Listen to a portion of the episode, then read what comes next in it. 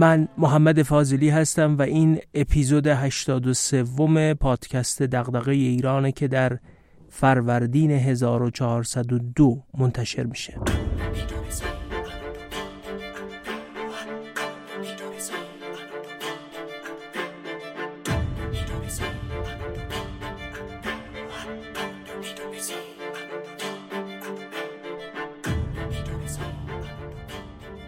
در عمده اپیزودهای این پادکست کتاب شرح کردیم. ولی در چند اپیزودی که به گفتگو نشستیم و با محققان جوان درباره مسائل ایران حرف زدیم خیلی استقبال خوبی رو شاهد بودیم. در این اپیزود هم می‌خوام با یه دانش آموخته اقتصاد که مدرک دکتری اقتصاد رو از دانشگاه تهران گرفته گفتگو کنم. دکتر حسین درودیان. حسین درودیان متولد 1363 و کارشناسی اقتصاد رو در دانشگاه شهید بهشتی خونده و مقاطع ارشد و دکتراش رو در دانشگاه تهران طی کرده. سال 1394 از رساله دکتریش در اقتصاد دفاع کرده. در دانشگاه هم تدریس می‌کنه. اما شاغل بخش خصوصیه. سال 1400 کتاب معماران پول روایتی نو از نقش بانک ها در خلق پول از حسین درودیان توسط انتشارات نهادگرا منتشر شده. عنوان برخی از مقالاتی که به قلم او منتشر شده ایناست. فرصت تهدید نظام بانکی.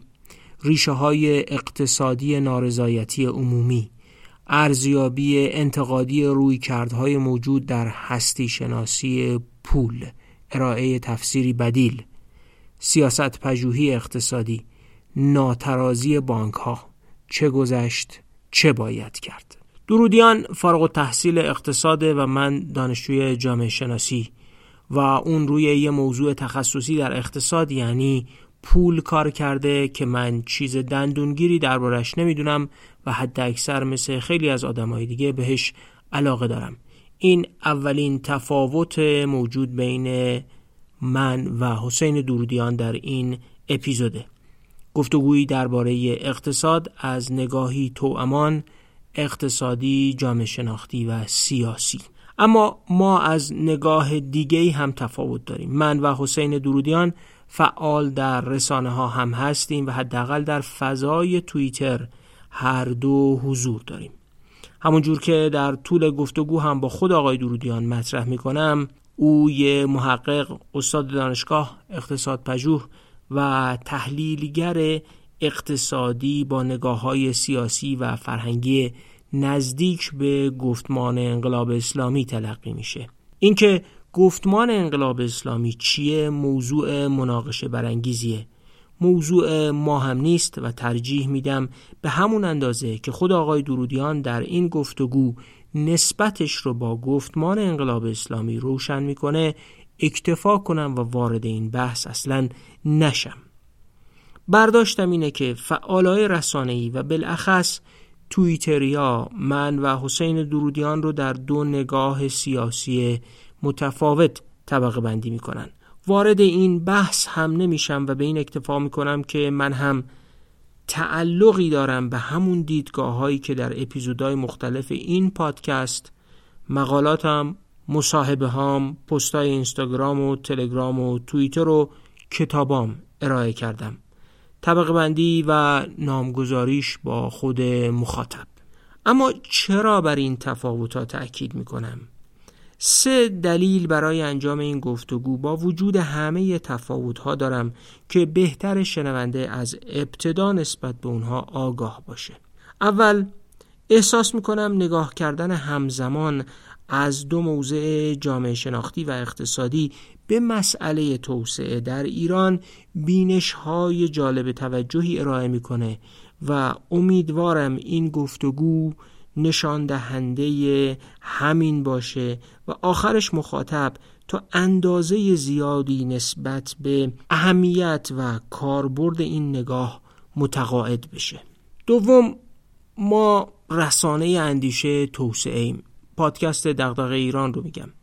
و همیشه دوست داشتم و دارم کسایی که حرفایی درباره توسعه ایران دارن روی اون حرفاشون کار کردن براش شواهد و مدرک جمع کردن و دغدغه ایران بخشی از زندگیشونه بتونن این حرفها رو بگن و با مخاطب ما در میون بگذارن. مهم نیست چقدر متفاوت از من یا حتی مخاطبای این پادکست در مسائل مختلف فکر می‌کنن یا متفاوت حرف می‌زنن. اون بخش اندیشه و حرفشون که مربوط به توسعه ایرانه می‌تونه اینجا مطرح بشه. من معتقدم ما باید سخن گفتن و زندگی کردن با همدیگه در عین وجود تفاوتها رو تمرین کنیم و از این تعامل تفاوتها چیزای خوبی یاد بگیریم. دلیل سوم اینه که ممکنه با وجود همه تفاوت ها به نقاط مشترکی برسیم و از اونها برای رسیدن به فهم بهتری از وضع موجود و یافتن راه حل ها استفاده کنیم. در جریان این گفتگو خواهید دید که آگاهانه سعی کردم هر سه مقوله رو روشن و پررنگ کنم. یعنی هر سه تفاوت رو برای شنونده روشن کنم. امیدوارم موفق شده باشم و نتیجه به اندازه کافی ارزش وقت شما رو داشته باشه. صحبت من و حسین درودیان قریب دو ساعت و رب طول کشید و با توجه به وقت و حوصله مخاطب پادکست اون رو در دو اپیزود تقدیم شما می‌کنیم.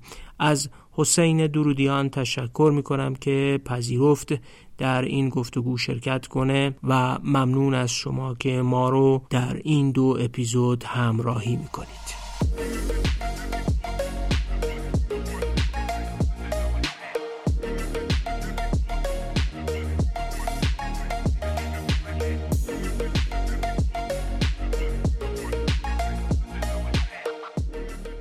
توی همه کسب و کارها و با هر مقیاسی داشتن استراتژی بازاریابی مهمه برای موفقیت بازاریابی تعیین اهداف شناخت مشتریا کانالهای مناسب برای توزیع محتوا و اندازهگیری و بهبود مداوم عملکرد بازاریابی اهمیت داره. همه این کارا رو هم باید با سیستمی مدیریت کرد. نرم افزار مدیریت دانش رایون برای همین کاره. تیم بازاریابی باید دائم محتوا برای جذب و حفظ مشتریات تهیه کنه. محتوا باید دائم رسط بشه و در ساموخته های اون برای بهبود عمل کرد به تیم بازاریابی منتقل بشه. نرم افزار رایون یه پایگاه دانش بازاریابی ایجاد می‌کنه که محتواهای بازاریابی شامل پیام ها، ویدیوها و اطلاعات کمپین ها رو میشه باهاش مدیریت کرد و به این وسیله زودتر به اهداف بازاریابی رسید. خلاصه اینکه با نرم افزار رایون میشه مطالب و ملزومات کمپین های گذشته رو ذخیره و بایگانی کرد میشه اطلاعات سوابق و ملزومات بازاریابی مرتبط با یک موضوع خاص رو جستجو و بازیابی کرد.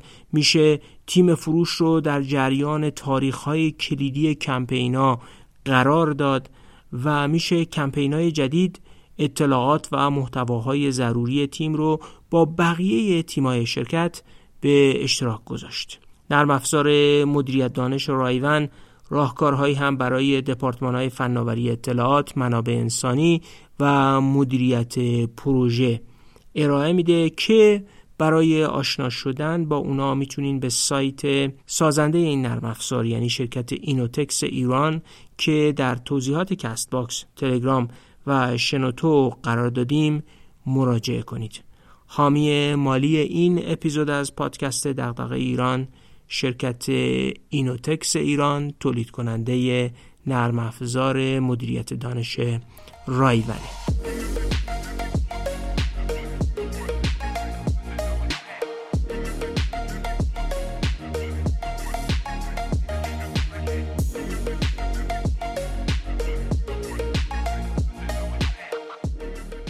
از حسین دوریدان تشکر می‌کنم که این وقت رو به ما دادن که در پادکست دغدغه ایران درباره بررسی مسائل توسعه در خدمتشون باشیم.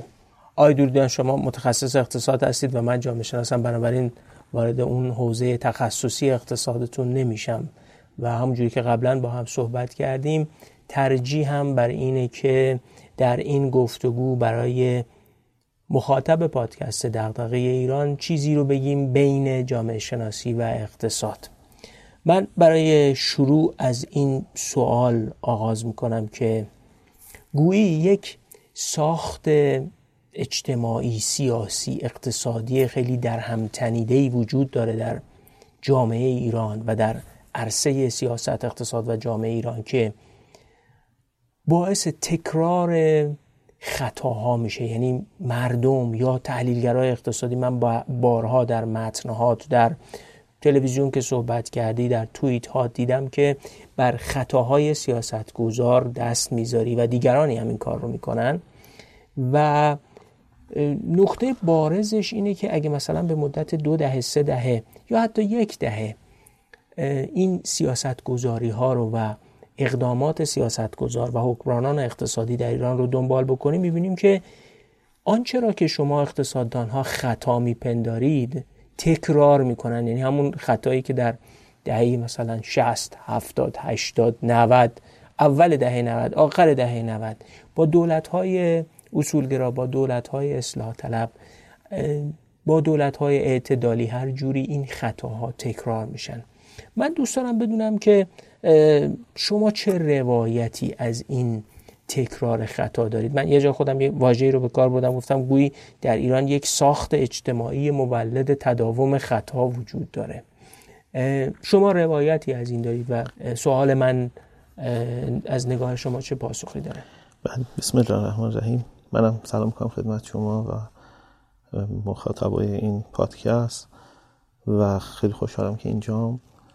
من چند ماه پادکست شما رو دنبال می‌کنم و هم به لحاظ محتوایی دیدم محتوای مختنمی معمولا داره پادکست ها و هم اون نیت و اون روح حاکم بر پادکست یه حس خوبی آدم می‌گیره احساس دغدغه و وطن دوستی توش وجود داره. خب ببینید ما همیشه یه مسئله که داریم در عالم پژوهش و تحلیلگری و اظهار نظر در مورد اقتصاد و اقتصاد ایران. بحث اینه که اون صاحب نظر چه کلان تصویری داره می‌بینه از اقتصاد ایران؟ چون خیلی از تحلیل هایی که ارائه می‌کنه تابع اون تصویر بزرگی است که داره مشاهده می‌کنه. لذا منم پاسخ این سوال شما رو توی باید اون تصویر بزرگم رو ترسیم بکنم. در مثلا یه داستانی تعریف کنم اینو اون تصویر چیه؟ که در دل اون ما می‌فهمیم که چه چه ساختاری داره یک سری کجروی ها خطاهای سیاستی رو. حالا کجروی هایی که ممکنه لزوما همش هم سیاستی یعنی با ارجاع به سیاست گذاره اقتصادی هم لزوما نباشه. علاقه مندم که درباره این صحبت بکنم.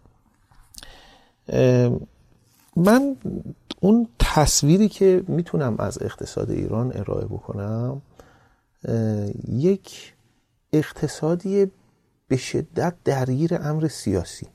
این یک وضعیتی رو به عنوان یک قید در واقع اقتصادی که مقید شده توسط سیاست. البته من حالا به عنوان مقدمه به طور کلی بگم که حالا من اهل اقتصادم شما اهل جامعه شناسید ولی واقعیت اینه که در بین این شعون یعنی مثلا میگیم سیاست جامعه شناسی اقتصاد فرهنگ و نظامی فلان اینا واقعا سیاست یه جایگاه برجسته ای داره جایگاه متمایزی داره. حالا ما ممکن مثلا بگیم اینا یه دایره هایی که یه جاهایی با هم اشتراک دارن و درسته. ولی انگار جایگاه سیاست یه جایگاه فراتر از اینه. یعنی شبیه یک زمینه محسوب میشه. اون دایره بزرگی است که انگار همه توی اون جا گرفتن اینو به طور کلی در ساخت ساحت علوم اجتماعی بله، میگه بله. تو ایران. نه به طور کلی. به طور کلی همینطوره. یعنی این بحثی که تو ادبیات وجود داره موجوده. که همیشه میگن که حتی اصلاحات اقتصادی تغییرات اقتصادی سیاست های اقتصادی اینا در نهایت کار سیاست مداره یعنی سیاست مداره که اون کار رو انجام میده. تصمیم رو در نهایت اون باید بگیره و اون باید به پیش ببره. لذا همیشه اون تو پیشونیه اون توی در واقع جلوی قضیه است. اگر تحولات اقتصادی جوامع هم دنبال کنیم حالا چه تحولات مثبت و توسعه چه تحولات منفی معمولا به یک اتفاقی در عالم سیاست می‌رسیم اونجا. یعنی یک واقعی یک به ویژه یک مرد سیاسی رهبر سیاسی ظهور کرده که مثلا اون یه تغییراتی رو تونسته رقم بزنه. مثلا در کره جایگاهی که جنرال پارک داره مثلا در تحولات توسعه این کشور. یا در چین دنگ شیاپینگ داره در مثلا مالزی مهاتی محمد. یعنی همیشه شما حتی وقتی درباره اقتصاد موفق حرف می‌زنیم قبلش یک مرد سیاست موفق و توانا بوده که اون تونسته این کار جلو بره و برعکسش کشورهایی که ناموفق بودن به لحاظ اقتصادی بازم می‌بینه که یه پروژه سیاسی ناکام بوده که نتونسته در واقع اون تغییر رو رقم بزنه من... یا حتی چون حالا تصورم پیش نیاد که فقط کشورهایی که در حال توسعه ممکنه این ایده شما رو بس بدیم مثلا بگیم در آلمان هم حداقل آلمان دو دهه گذشته هم یه کسی مثل خانم مرکل بله. نقش ایفا کرده در رهبری اقتصادی آلمان. دقیقا درست. گرچه البته به این برای کشورهایی که حالا ما بهشون میگیم کشورهای در حال توسعه بیشتر موضوع داره. چون اونا بله. از اون مسیر حالا به قول معروف اون مسیر بلند مدتشون خارجن یعنی زیر بالقوه دارن عمل می‌کنن. و لذا اون اول یه نیرویی به اصطلاح یه پوشی می‌خوان برای اینکه بیاد اون نیرو اونا رو بندازه توی اون مسیره. و می‌دونید اقتصاد اگه تو اون مسیر بیفته یه جاهایی تقریبا دیگه اتوپایلوت عمل می‌کنه. یعنی مثلا حالا الان ما ممکنه مثلا برامون سوال باشه که رئیس جمهوری مثل مثلا بایدن که در آمریکا هست و با این مثلا وضعیتی که داره که اصلا بعضا چپ و راستش رو تشخیص نمیده. ببینید یعنی اون کشور دیگه از اون مراحل گذر کرده که اینقدر حساس باشه به اون در ولی مجموعا اون کلیت اون حرف درست. من بحثم اینه که شرایط سیاسی ایران در چهار دهه اخیر به طور خاص یک شکل و شمایل خاصی به اقتصاد ما داده که من دوست دارم بتونم توضیح بدم که این شکل و شمایل یعنی چی یعنی چه شکلیه چه جوریه. کما که می‌دونید ما همه آدما همینطوری هم دیگه. مثلا در این محیطی پرورش پیدا کردن شخصیتی کاراکتری پیدا کردن. حالا به قول روانشناسا میگن پدر و مادر خیلی مهمترین چهره ها هستن در شکلی به شخصیت آدم ها اقتصاد ما هم همینطوره. به نظر من اون مهمترین نیرویی که به ساخت اقتصاد ما شکل داده اون فضای سیاسی حاکم بر کشور بوده. خب این تأثیر پذیری اقتصاد از امر سیاسی یه چیزیه که به نظر من برای عموم مردم هم شناخته شده است جا افتاده است. یعنی تقریبا یه واقعیتی که همه اینو درک می‌کنن لمس کردن. به سبب اینکه بارها دیدن که تحولات سیاسی چطور روی متغیرهای اقتصادی تاثیر می‌ذاره و در نهایت میاد و روی وضعیت درآمد اونها روی سطح قیمت ها در حقیقت اثر می‌ذاره. تحولاتی مثل مثلا جنگ مثل تحریم و پیامدهایی که داشته برای کشور ما به عنوان واقعیت کاملا ملموسه برای مردم مشهوده. هر چقدر مثلا ما بعضا می‌خوایم انکار کنیم اینو بگیم مثلا نه اینطور نیست. ولی این یه واقعیتی که همه لمس کردن چه اون جنبه منفیش یعنی اثرات منفی چه اون تحولات سیاسی که مثبت بوده و تونسته یه اثری بذاره به اساس مثبت. مثلا شما همیشه من رأی آوردن یه کسی مثل آقای روحانی رو اینجوری می‌بینم. آقای روحانی به نظر من آدمیه که مختصات محبوبیت نداره به دلایل مختلف. مثلا اون کاراکتری که یه آدم محبوبی باشه که هر عموم بهش اقبال بکنن به نظر من ابدا این مثلا سالهای قبل من فکرش میگم یادم سال 82 دو سه بود که ایشون مسئول مذاکرات در واقع به اروپایی ها بود. در موقع در سعدآباد و بعدا پاریس. یک مثلا فرضیه مطرح بود تو محافل که ایشونو می‌خوان رئیس جمهور بعدی بعد آقای خاتمی قرار بدن. و من همیشه مثلا موقع متن به نظر میاد که اصلا اون چیزها رو نداره اون کاراکتری که مثلا شخصیت آقای خاتمی یا حتی آقای احمدی نژاد مثلا بعدش اون ویژگیایی که داره که یه حالت تو دلبرویی داره به دلایلی برای مردم هم به لحاظ کاراکتر هم به لحاظ بعضا گفتمانی. ولی خب می‌بینید که اون دو تا رأیی که ایشون میاره کاملا برخواسته از این تلقی مردمه که ما اقتصادمون به طور جدی تابع امر سیاسی و این می‌خواد بره این مشکل رو حل بکنه یا اون سهولت ها رو بتونه ایجاد بکنه. اما من بحثم اینجا می‌خواد می‌خوام یه چیز دیگه باشه. صرفا بحث اینکه تحولات سیاسی روی متغیرهای اقتصادی ما تاثیر دارن. اینو می‌خوام بذارم کنار درباره این نمی‌خوام صحبت کنم می‌خوام بگم که اگه ما بشکافیم این لایه ها رو می‌بینیم که تحولات سیاسی نه فقط روی روند متغیرهای اقتصادی بلکه اساسا روی ساخت اقتصاد ما رو بافت اقتصاد ما تأثیر گذار بودن اگه بخوام شروعش کنم ببینید ما شاید بتونیم بگیم مهمترین معلفه در واقع سیاسی یا حتی بگیم هویتی برای نظام جمهوری اسلامی یک نوع وقتی از دور نگاه می‌کنیم مثلا به اون تصویره یک حالت درگیر شدن با قدرت های غربی. این اون شاید بگیم مثلا مهمترین ویژگی مهمترین نکته و معلفه که می‌بینیم یه همچین چیزی باشه. خب به طور مشخص درگیری با قدرت اول سیاسی و اقتصادی و نظامی دنیا و حالا در سطوح پایین تر با دنباله های اون و بعضا با مثلا دیگر رقبای منطقه‌ای ولی خب اون در واقع ابعاد چالش با خود ایالات متحده کاملا متفاوته و متمایز از بقیه است. حالا صرف نظر از این شما می‌دونید که ما اساسا کشورمون ایران در جایگاهی قرار گرفته و موقعیتی داره و ویژگی هایی داره که حتی پیش از این هم در واقع در یه حالت ثبات و آرامشی نبوده. یعنی سابقه شوک ها و تلاطم های بسیار اساسی سیاسی رو ما داریم. مثل اشغال خارجی و یا مثلا کودتا در پیش از انقلاب. خب اینا دیگه اساس رادیکال ترین تحولات سیاسی محسوب میشن که در نهایت به انقلاب هم منجر شد و خود انقلاب هستن. و حتی اعتراضات و مثلا التهابات سیاسی که حتی قبل از انقلاب وجود داشته خب طبعا می‌دونیم که به منجر به پیروزی انقلاب شد. می‌خوام بگم که ما حتی پیش از اینکه این معلفه هم وارد بشه در حقیقت یک محیط با ثبات و آرامی نبودیم. حالا اینم در واقع می‌تونیم بگیم که اضافه شده به این به این مجموعه و این واقعیت.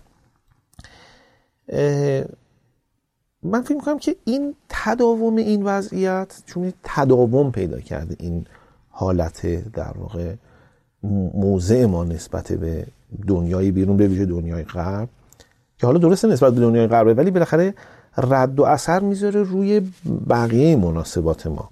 یعنی محدود نمیمونه به اونجا.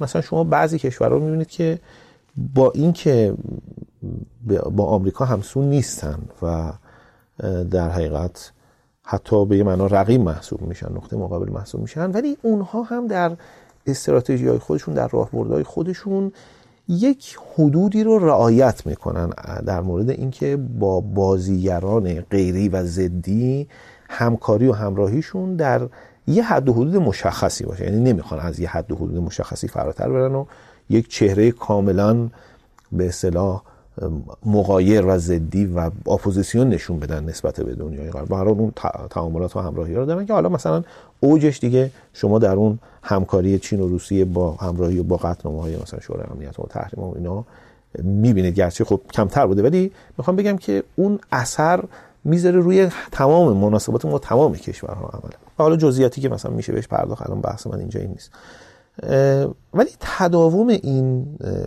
وضعیت خب اثرات جبری و اثرات وضعی به نظر من عمیقی داشته برای اقتصاد ما که نمی‌تونیم ما اونو کم برآورد بکنیم. حتی من توی مثلا یه برآورد کلی خیال می‌کنم که با فاصله مهمترین عامل در سرنوشت اقتصاد ما اینکه ما الان در اینجا قرار داریم و در جای دیگری قرار نداریم رو می‌تونیم بگیم این موضوع با فاصله از عامل دوم. خب ببینید وقتی در اقتصاد صحبت می‌کنیم حالا شاید خیلی ساده باشه ولی به نظر من خیلی مهمه. وقتی در اقتصاد صحبت می‌کنیم اقتصاد یعنی تولید. یعنی ما می‌تونیم فرو بکاهیم این مفهوم رو اقتصاد رو در کلیتش به تولید.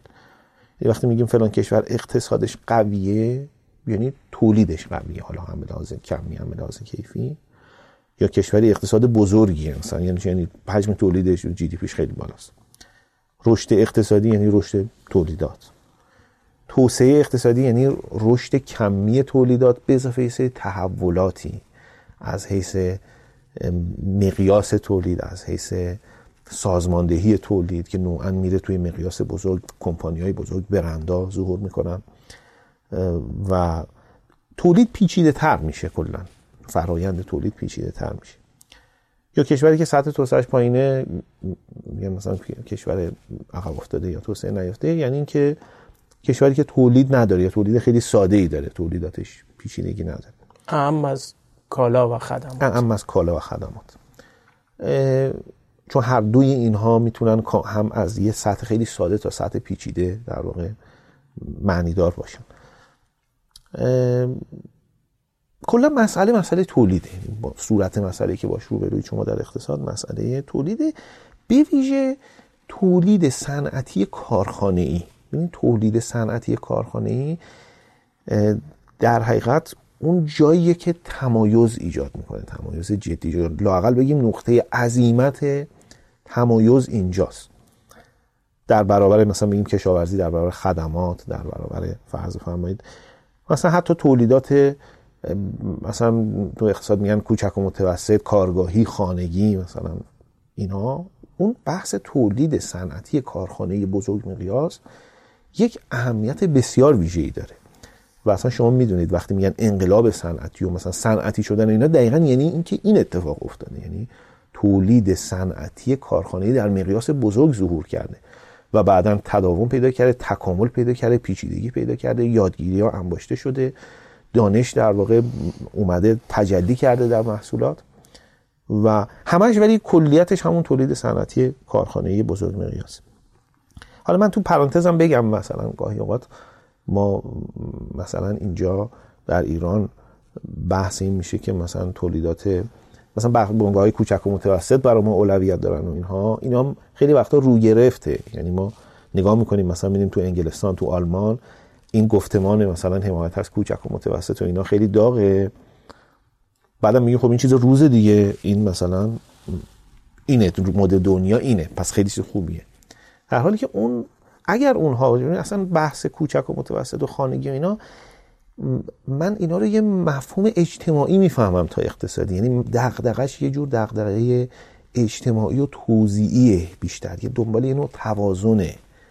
و برای که طبعا برای اون کشورها که تولیدشون در مقیاس بزرگ کاملا بالغ شده در واقع به یه بلوغ کامل رسیدن کمپانی ها برندهای بزرگ وجود دارن. این در واقع این گفتمان میاد برای اینکه مقداری تعدیل کنه اون واقعیت رو. چون به اون شکل و شمایل اقتصادم یه آثاری داره دیگه به لحاظ اجتماعی. و این میاد در, در حقیقت می‌خواد یه تعادل و توازنی رو اینجا برقرار کنه. یعنی در واقع بنگاه کوچک متوسط اونام در نسبت با بنگاه بزرگشون و در ارتباط با اونا معنی میشن بلخص وقتی تو زنجیره قرار می‌گیرن یا مبحث اشتغال مطرح آره یعنی وقتی شما نگاه می‌کنید می‌بینید اینها روی هوا نیستن. کاملا در یه زنجیره زیل اون کمپانی ها و برندهای بزرگ دارن عمل می‌کنن فعالیت می‌کنن. می‌خوام اینو بگم که لزوما این برای ما نمی‌تونه اوله چون مسئلهمون تولید کارخانه بزرگ مقیاس و کمپانی های بزرگ اون چیزی که نداریم. اونا اونو رسیدن بهش رد کردن حالا مسائلشون شده مسائل دیگه.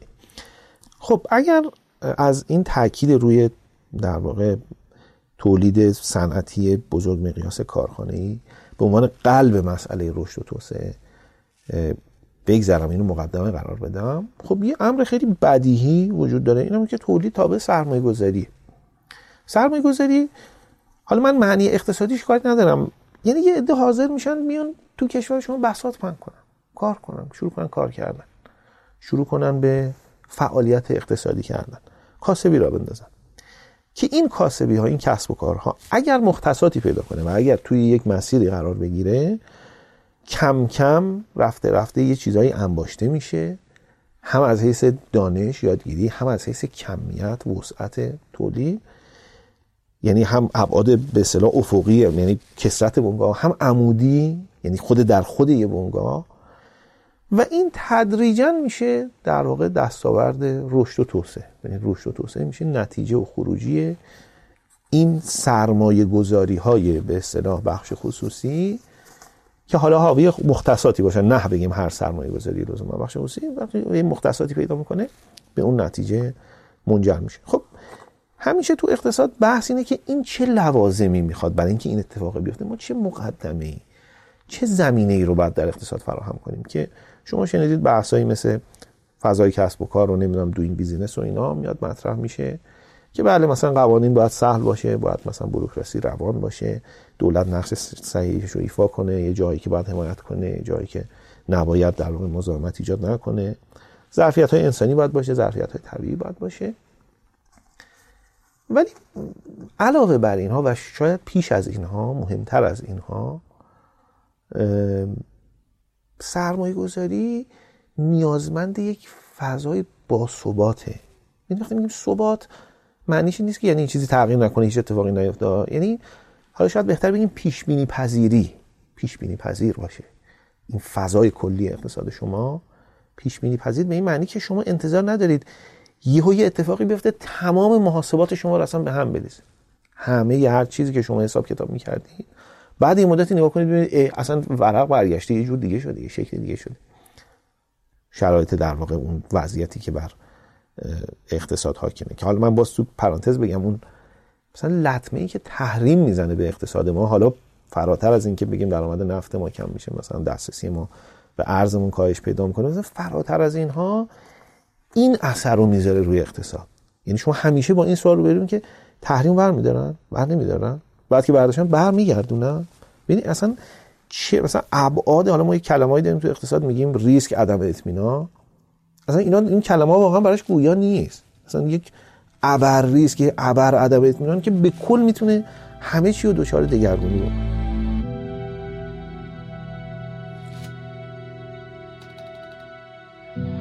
من که امروز اول نظرمو گفتم گفتم اینا یه کاغذ پاره است. واقعا هم کاغذ پاره است. شما الان تو ایران بچرخید ببینید اصلا کی حساس هست به این. اونا اشتباه می‌کنن. ملت ایران از یه مرزی عبور کرد. از یه مرز توانمندی و اقتدار عبور کرده یا اونا دستشون نمی‌رسه به ملت ایران. دستشون به دامن ملت ایران نمی‌رسه. خیلی از اینا اینقدر دروغ گفتن راجع به خودشون باور کردن. خیال می‌کنن ایران یه بیابونی همه مردم گرسنه فقیر توی مثلا آلونک زندگی می‌کنن و نون نیست و غذا نیست و وقتی میاد می‌بینن ایرانو یه دفعه مثل آدم بیدار میشه آدم بیهوشی که یه دفعه بهوش میگه چه خبره. خیلی از اینا حاضر نیستن بیان ببینن از ترسشون. برای اینکه می‌دونن اگه واقعیت ایران رو ببینن و بپذیرن باید دستاشو ببرن بالا. فوری باید ببرن.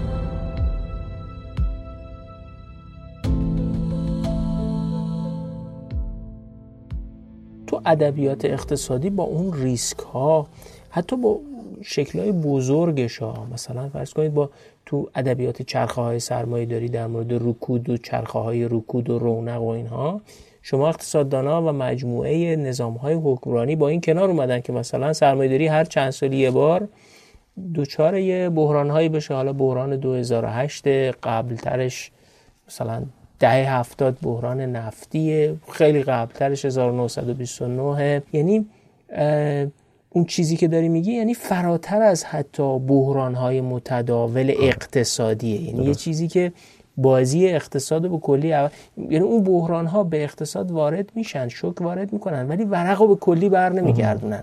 اینجا یه چیزی بیرون اصلا میاد کل اقتصاد تکون میده. نه اینکه در درون ساز و کار اقتصادی اتفاقاتی میفته که روندایی رو به وجود میاره. اساسا از بیرون چیزی میاد و این فضا رو در واقع عوض می‌کنه. لذا اون ثبات یا بگم پیش بینی پذیری بهتره و چشمانداز روشن. یعنی آدما فکر کنن که اینجا جای کار کردن اینجا جای اینجا آینده داره. اینجا آینده داره. اینجا جای سرمایه گذاری اینها در حقیقت اون مقدماتی هستن که به ویژه تولید صنعتی کارخانه بزرگ مقیاس با یه شدت خیلی بیشتری از این مقدمه ها آسیب میپر یعنی حساسه بهش اهمیت داره براش. چون تولید صنعتی کارخانه یه جور گیر افتادن دیگه. یعنی تا دیگه چشم انداز چشم انداز چند دهه باید باشه.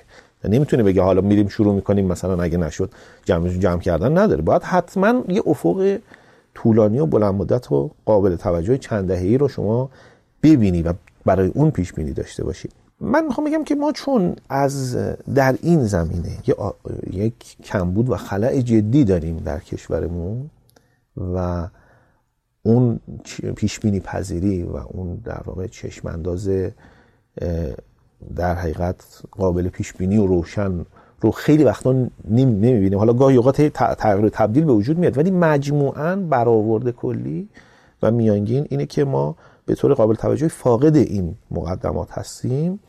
لذا طبعا سرمایه گذاری بخش خصوصی در تولید صنعتی کارخانه ای انتظار داریم که به شدت افت بکنه و این سرمایه گذاری معطوف بشه به فعالیت هایی مثل مثلا فعالیت های فرض فرمایید خدماتی مثلا ساخت و ساز فعالیت های فرض هر چیزی که کوتاه مدت هر چیزی که کوتاه مدت و نقد پذیریش بالا باشه. احسن. هر چیزی که میشه ازش بیرون اومد. هر چیزی که دوره تولیدش گردشش انقدر کوتاهه که اگر لازم شد من می‌تونم کنار بکشم و می‌تونم ازش بیام بیرون. این اون طبعا منطقی که بخش خصوصی به اون می‌رسه. یعنی در بزنگاه ها خروج پذیر باشه این, این کار این کسب بکن خب حالا به این جای داستان که می‌رسیم طبعا ممکن مخاطب این سوال رو مطرح بکنه که خب اگه اینجوریه پس ما مثلا این مجتمع های بزرگ فولادی که داریم در کشورمون این مثلا صنایع پتروشیمی اساسی که داریم. برای کلا صنایع بزرگ مثلا خودرو مثلا در ایران وجود داره. بالاخره اینا تولیدات بزرگ مقیاس صنعتی کارخانه ای دیگه و اینا هم بخش مهمی از ارزش افزوده و تولید در اقتصاد ما رو دارن به خودشون اختصاص میدن. پس اینا کجا اومدن؟ اینا چه جوری شکل گرفتن؟ من در واقع اینو مقدمه می‌کنم برای اینکه ورق بزنم برم صفحه بعدی. و اون در واقع موضوعی که می‌خوام راهش صحبت کنم بحث در اون زیل اون عنوان کلی تاثیرپذیری اقتصاد از سیاست در ایران بحث عاملیت تولید. عاملیت تولید یا تصد، تصدی تولید بنگاهداری اون شیوه در واقع مدیریت و اداره بنگاه های اقتصادی در ایران. و اون فرضیه کلی هم اینه که اون فضای بازدارنده ای که توضیح دادم که امر سیاسی برای اقتصاد ما ایجاد کرده که طبعا موجب افت سرمایه گذاری خصوصی میشه نظام سیاسی ما در برابر این واقعیت بیکار نشسته. یعنی یه راهی یه تدبیر رو به نظر من در پیش گرفته. حالا اینایی که میگم تعبیر منه دیگه. یعنی مثلا این نیست میگم تو که فلان کتاب نوشت یا فلان مثلا مقام کشور تو سخنرانیش اینو گفت. ولی آدم این قصه رو اینطوری بیاره من مثلا قصه رو اینطوری می‌بینم. یه تدبیری کرده یه راه حلی پیدا کرده برای این موضوع. چون نگاه کرده دیده اولا که خب ما یه سری صنایع داریم از قبل شکل گرفته و اونا رو داره و در عین حال اگه این کشور می‌خواد حرکت بکنه و بالاخره اقتصادش رشد بکنه و اتفاقی در اون بیفته و توقف نداشته باشه باید این تولید صنعتی کارخانه ای بزرگ مقیاس حتما در پیش گرفته بشه خب می‌خوام بگم که اون راه حل چیه که پیدا کردیم ما برای حل این مواجهه با این موضوع؟ ببینید ما یه واقعیتی داریم در ایران که شاید یکی از واقعیت خاص در اقتصاد ایران باشه مثلا مشابهش رو نمی‌دونم مثلا در چند تا کشور میشه پیدا کرد. و اون اینه که بازیگران اصلی بخش تولید تولید بزرگ مقیاس در ایران بخشهایی هستن که ما بهشون میگیم بخش عمومی غیر دولتی یا خصولتی. یعنی یه چیزی بین خصوصی و دولتی که حالا من الان مفصل دربارشون توضیح میدم. اینا بازیگران اصلی حوزه تصدی تولید هستن در اقتصاد ایران. یعنی بنگاهایی که به لحاظ حقوقی و قانونی شرکت دولتی حساب نمیشن. شرکت دولتی مثلا میگیم مثل شرکت نفت مثل شرکت ملی گاز مثل مثلا فرض فرمایید توانیر مثلا مثل ارز کنم مثلا بانک ملی مثلا. اینا شرکت های دولتی هم. که کاملا در کنترل در در واقع سهامدار کاملشون دولته. و علامتش اینه که تو بورس شما نمی‌بینید یعنی نمی‌تونید سهام اینا رو بخرید تو بازار سرمایه. در دسترس نیست. شرکت های خصولتی از این قبیل نیستن این یعنی شرکت دولتی نیستن. اما در عین حال متعلق به اشخاص هم نیستن. نه اینکه یه ده اشخاص نمی‌تونن برن سهامشون رو تو بورس بخرن ها. چرا؟ می‌تونن برن بخرن. ولی اون به اصطلاح سهام کنترلی و اون اون در واقع افسار اون بنگاه رو در, در اختیار شخص قرار نداره. در اختیار نهادهایی که حالا مستقیما یا با واسطه در واقع زیل حاکمیت تعریف میشن. مثلا مهمترین و بزرگترین کمپانی اقتصادی در ایران صنایع پتروشیمی خلیج فارسه که خب می‌دونید ما مهمترین محصول تولیدی و صنعت یعنی بخش تولیدی در ایران بخش پتروشیمیه از حیث ارزش تولید از حیث ارزش صادرات که اتکا داره به منابع طبیعی ما در واقع به منابع گازی که ما داریم. صنایع پتروشیمی خلیج فارس عمده سهامش در اختیار صندوق بازنشستگی صنعت نفت یعنی ذیل وزارت نفت صندوق بازنشستگی صنعت نفت شرکت ملی سهامی صنایع پتروشیمی سهام دارشه سهام عدالت سهام دارشه یه بخشی از سهامش رو تاپیکو داره که شرکت سرمایه‌گذاری نفت و گاز پتروشیمی وابسته به تامین اجتماعیه. یعنی شرکتیه که اگه نگاه می‌کنیم می‌بینیم در کنترل وزارت نفت در کنترل حالا از طریق سهام عدالت وزارت اقتصاد و تا یه مقداری هم وزارت رفاه از طریق تاپیکو اینو در واقع کنترل می‌کنن این شرکت. یا شرکت بزرگ دیگه که در ایران وجود داره فولاد مبارکه است فولاد مبارکه اصفهان که نهاد معظم تولید در واقع فول...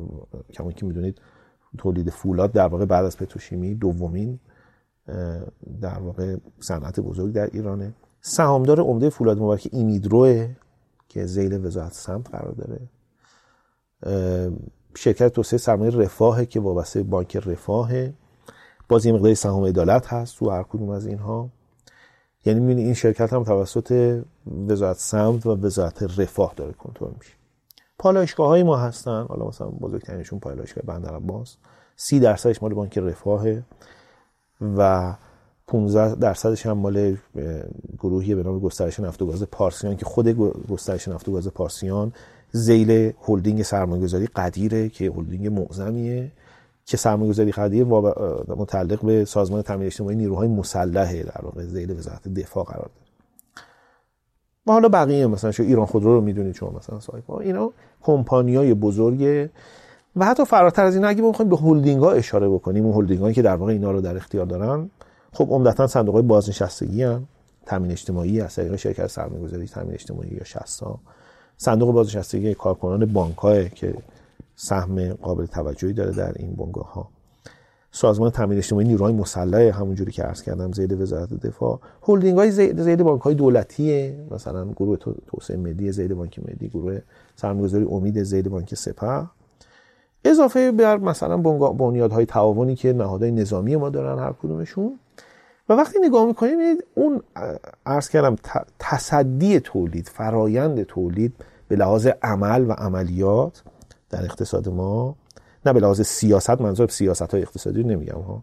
اون عملیات تولید اون میدان تولید در کنترل این نهادهای در واقع زیل حاکمیت. حالا شرکت دولتی نیستن ولی به حاکمیت انتصاب دارن. و خصوصی سازی هم که ما در ایران انجام دادیم در واقع یعنی متولد کردن این نهادها. و حالا اگرم بگیم قبلا هم بودن خیلی محدود بالاخره یه وسعت و یه عظمت بزرگی پیدا خصوصی سازی ما هم در حقیقت واگذاری به اینها بوده به این. در انتقال اموال از دولت به شبه دولت شبه دولت به شبه دولت. یه نهادهایی که زیل در واقع دولت یا حاکمیت حالا فراتر از اون قرار داره. ما در رابطه با خصوصی سازی خصوصی سازی سیاسته. سیاست مصوبه باید بشه. در برنامه های توسعه ششم و پنجم و چهارم همیشه تاکید شده.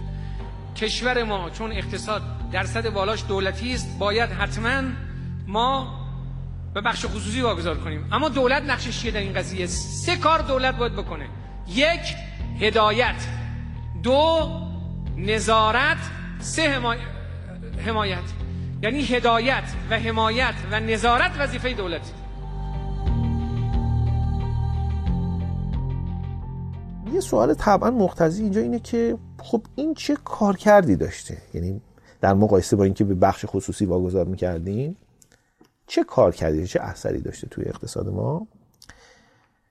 من می‌خوام پل بزنم به اون بحث قبلیم به نظر من ظهور این نهادها و تصدی فرایند تولید بزرگ مقیاس در ایران توسط اونها منجر شده به کمین سازی یا کاهش اثرات منفی امر سیاسی بر اقتصاد. یعنی به نظر من این راه حلی بوده که ما پیدا کردیم. برای اینکه اون رخدادهای منفی سیاسی اون چشمانداز نچندان مثبت سیاسی اثری که می‌ذاره روی فرایند تولید رو فرایند سرمایه گذاری در اقتصاد ما کمینه بشه کاهش پیدا بکنه. چرا؟ به دلیل اینکه طبعا این به اصطلاح مدیران این بنگاه ها تقریبا فرقی با مدیران دولتی اینا کارمندن. یعنی گماشتن. آدمایی که میان یه مدتی هستن بعد میان یه جای دیگه. کاملا چرخش می‌کنن. یعنی شباهتی به بخش خصوصی از این هست ندارن. و به همین دلیل انگیزه ای ندارن که از اون ته در واقع در فرایند تصمیمات تولیدی و سرمایه گذاریشون خیلی وزن زیادی بدن به اون چیزی که ما میگیم چشمانداز مثلا میگیم آینده. تقریبا بر اساس یه دستور کاری دارن عمل می‌کنن و لذا می‌بینید که علا رقم این که ممکنه افق مثبتی هم پیش روی کلیت اقتصاد نمیدن ولی به تولیدشون ادامه میدن به سرمایه گذاریشون ادامه میدن در حالی که صنایع مثلا بخشای خصوصی مستقل و یعنی واقعا خصوصی که نوعا کوچکتر هم هستن در اقتصاد ما اینها واکنش های خیلی شدیدتر نشون میدن به تحولات سیاسی. یعنی رفتارشون ممنوع مواجههشون اثرپذیریشون خیلی قویتر و خیلی قلیستر طبیعی هم هست چون منافع شخصیشون درگیره در حقیقت توی این موضوع. حالا من اینو یادم میاد توی پرانتز میگم یه مطالعه انجام داد یکی از محققان و اساتید که البته یکی از مقامات دولت سابقا بودیشون در مورد نقش مقایسه نقش بانک های دولتی و خصوصی در اقتصاد ایران. و نتیجه گرفته بود که بانک های خصوصی در اقتصاد ایران وضعیت سیکلای تجاری رو بدتر می‌کنن تشدید می‌کنن. چرا؟ چون که وقتی که فضای اقتصاد خراب میشه و پیش بینی بد میشه بانک ها بر اساس قاعده منفعت جوییشون باید منقبض کنن فعالیتشون. و شما می‌دونید وقتی خود بانک درست از اقتصاد اثر می‌گیره ولی اثر می‌ذاره بر اقتصاد. و وقتی منقبض می‌کنن در حقیقت انگار اون سیکل تجاری رو دارن تشدید می‌کنن بدتر می‌کنن. خودشون در واقع میان به اصطلاح یه شتابی ایجاد می‌کنن. ولی ایشون نشون می‌داد که بانک های دولتی اینجور بانک های دولتی چون یه مثلا دستور کاری دارن مثلا یه اقتصاد رکوده مثلا. اون کاری نداره اون وام میده. مثلا نمیگه آقا وام من چی میشه حالا چه اتفاقی میفته دربارش البته این بحث یه ادبیات خیلی سترگی داره در حالا نه به این معنی مقایسه دولتی خصوصی ها ولی کلا بحث این که در حقیقت نهادهای مالی خصوصی سیکلای تجاری رو می‌تونن تشدید بکنن. چون خودشون از اون انتظاراتی که اثر می‌گیرن خودشون تا حدی هم در واقع واقعیت ساز هم هستن به معنی.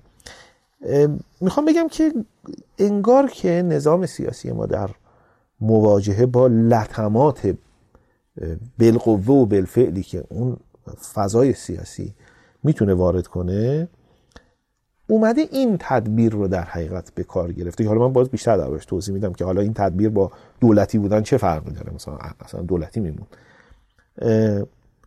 من فکر کنم این یه علت برپایی و سرپا بودن اقتصاد ایران در برابر تحریم ها یه علتش به نظر من اینه. یعنی اون وقتی می‌بینید نمی‌تونه در حقیقت محاسبات اون مدیران رو به هم بزنه ممکنه امکان پذیراشون رو تا حدی تغییر بده ولی انگیزه هاشون رو تحت تاثیر قرار نمیده. در در واقع این مثلا بخش و صنایع بزرگ کشور. حالا اینکه میگم اقتصاد ما در برابر تحریم سر, سر پا موند و اینا ممکنه آدما بگن خب حالا ما اینقدر رشدمون کم شده تورممون مثلا دو برابر سه برابر شده. درسته می‌دونم اینا رو. ولی به هر حال مجموعا ما می‌تونیم بگیم اقتصاد ما در سر پاست دیگه بالاخره داره کار می‌کنه. ببینین این حالا چیز به نظر من کمی نیست. ما یادم میاد اون موقعی که بحث تحریم و اینا مثلا اوایل دهه 90 داغ بود هنوز تحریم نشده بودیم ها. ولی تهدید خیلی جدی وجود داشت کما اینکه خیلی ها اصلا معتقد بودن که این یه بلوف تحریم که اونا میگن نمی‌تونه خیلی مثلا تحریم عمیقی نمی‌تونن ما رو بکنن. ولی با اون مثلا من وقتی میرم تو اون ذهنیتی که تو اون سالها داشتم مثلا اون تصویری که آدم می‌شناسه از اقتصاد ایران که ما مثلا چقدر درآمد نفت داریم مثلا چقدر دسترسی های خارجی داریم وضع وارداتمون چطوره وابستگی های وارداتیمون چطوریه. واقعا احساس می‌کنم که یعنی اگه برگردم به اون سال بگم مثلا این اتفاق برای اقتصاد ایران میفته تا سال 1400 من مثلا در سال 1389 1390 میگم اقتصاد ایران اپا میفته حتما دچار یا یک فروپاشی سراسری میشه یا لاقل از همگسیختگی های موردی و هجوم ها و حجم و حراس های جدی در اقتصاد اتفاق میفته ولی خب ما اینا رو ندیدیم واقعا در اقتصادمون. و شاید یه علت این که همچنان حالا هم در زمان برجام هم الان بحث مذاکره و معامله و بدبستان و اینا از اون طرف مطرحه. به هر حال حتما یه علتش اینه که اونا احساس می‌کنن که درسته به ایران لطمه زدن ولی اون چیزی که دنبالش بودن و هم به دست نتونستن بیارن. یعنی این اقتصاد بالاخره سرپست داره کارشو می‌کنه و ادامه میده. لذا نمیشه ادامه داد به اینکه در برابر تحریم هم کم کم واکسینه بشه و مثلا راههایی رو پیدا بکنه.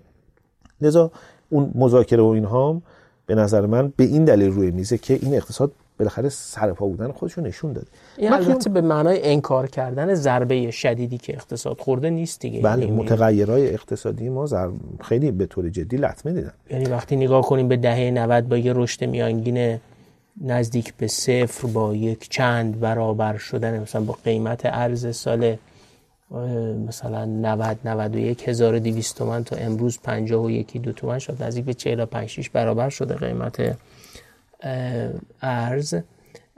و بیکاری بالا با یک نرخ حالا اون چیزی که شاخصی که بهش میگن شاخص فلاکت مثلا جمع بیکاری و تورم.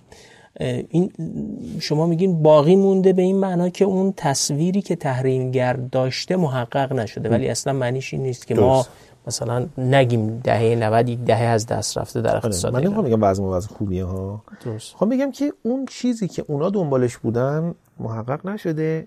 اون این ولی اینم می‌خوام بگم که اون چیزی که من مثلا فکر می‌کردم وضعیت خیلی بدتر از این بود. یعنی احتمال احساس می‌کردم که خب شما فکر کنید ما مثلا سال 90 120 میلیارد درآمد داریم. درآمد نفتی و مثلا مجموعه صادرات نفت و معیانات و اینا. خب بعضی سالها می‌بینید این مثلا میشه 25 میلیارد دلار. واقعا اگه یه نفر سال 89 بگه آقا درآمدش نفتی شما از 120 میلیارد میشه 25 آدم میگه یه جاهای فرو میپاشه حتما. این اقتصاد نمی‌تونه ادامه بده. و شما میگین اگه این اتفاق نیفتاده مال اینه که محاسبات مدیران اقتصادی به واسطه خصولتی شدن دیگه تابع اون محاسبات یک مدیر بخش خصوصی نبوده. بله درست. یعنی اگر یه بخش خصوصی بود چه بسا خیلی پیش از این میذاشت و فرار می‌کرد می‌رفت اصلا. یعنی ادامه نمی‌داد به فعالیت. ولی شما می‌دید اون بنگاه ها این اصلا این گزینه در در واقع روی میزشون وجود نداره اصلا. که من حالا اصلا می‌خوام تو اقتصاد کار بکنم یا نمی‌خوام بکنم. نه این گزینه وجود نداره. لذا شما همیشه می‌بینید که یه در واقع یک کف سفتی داره این اقتصاد ما.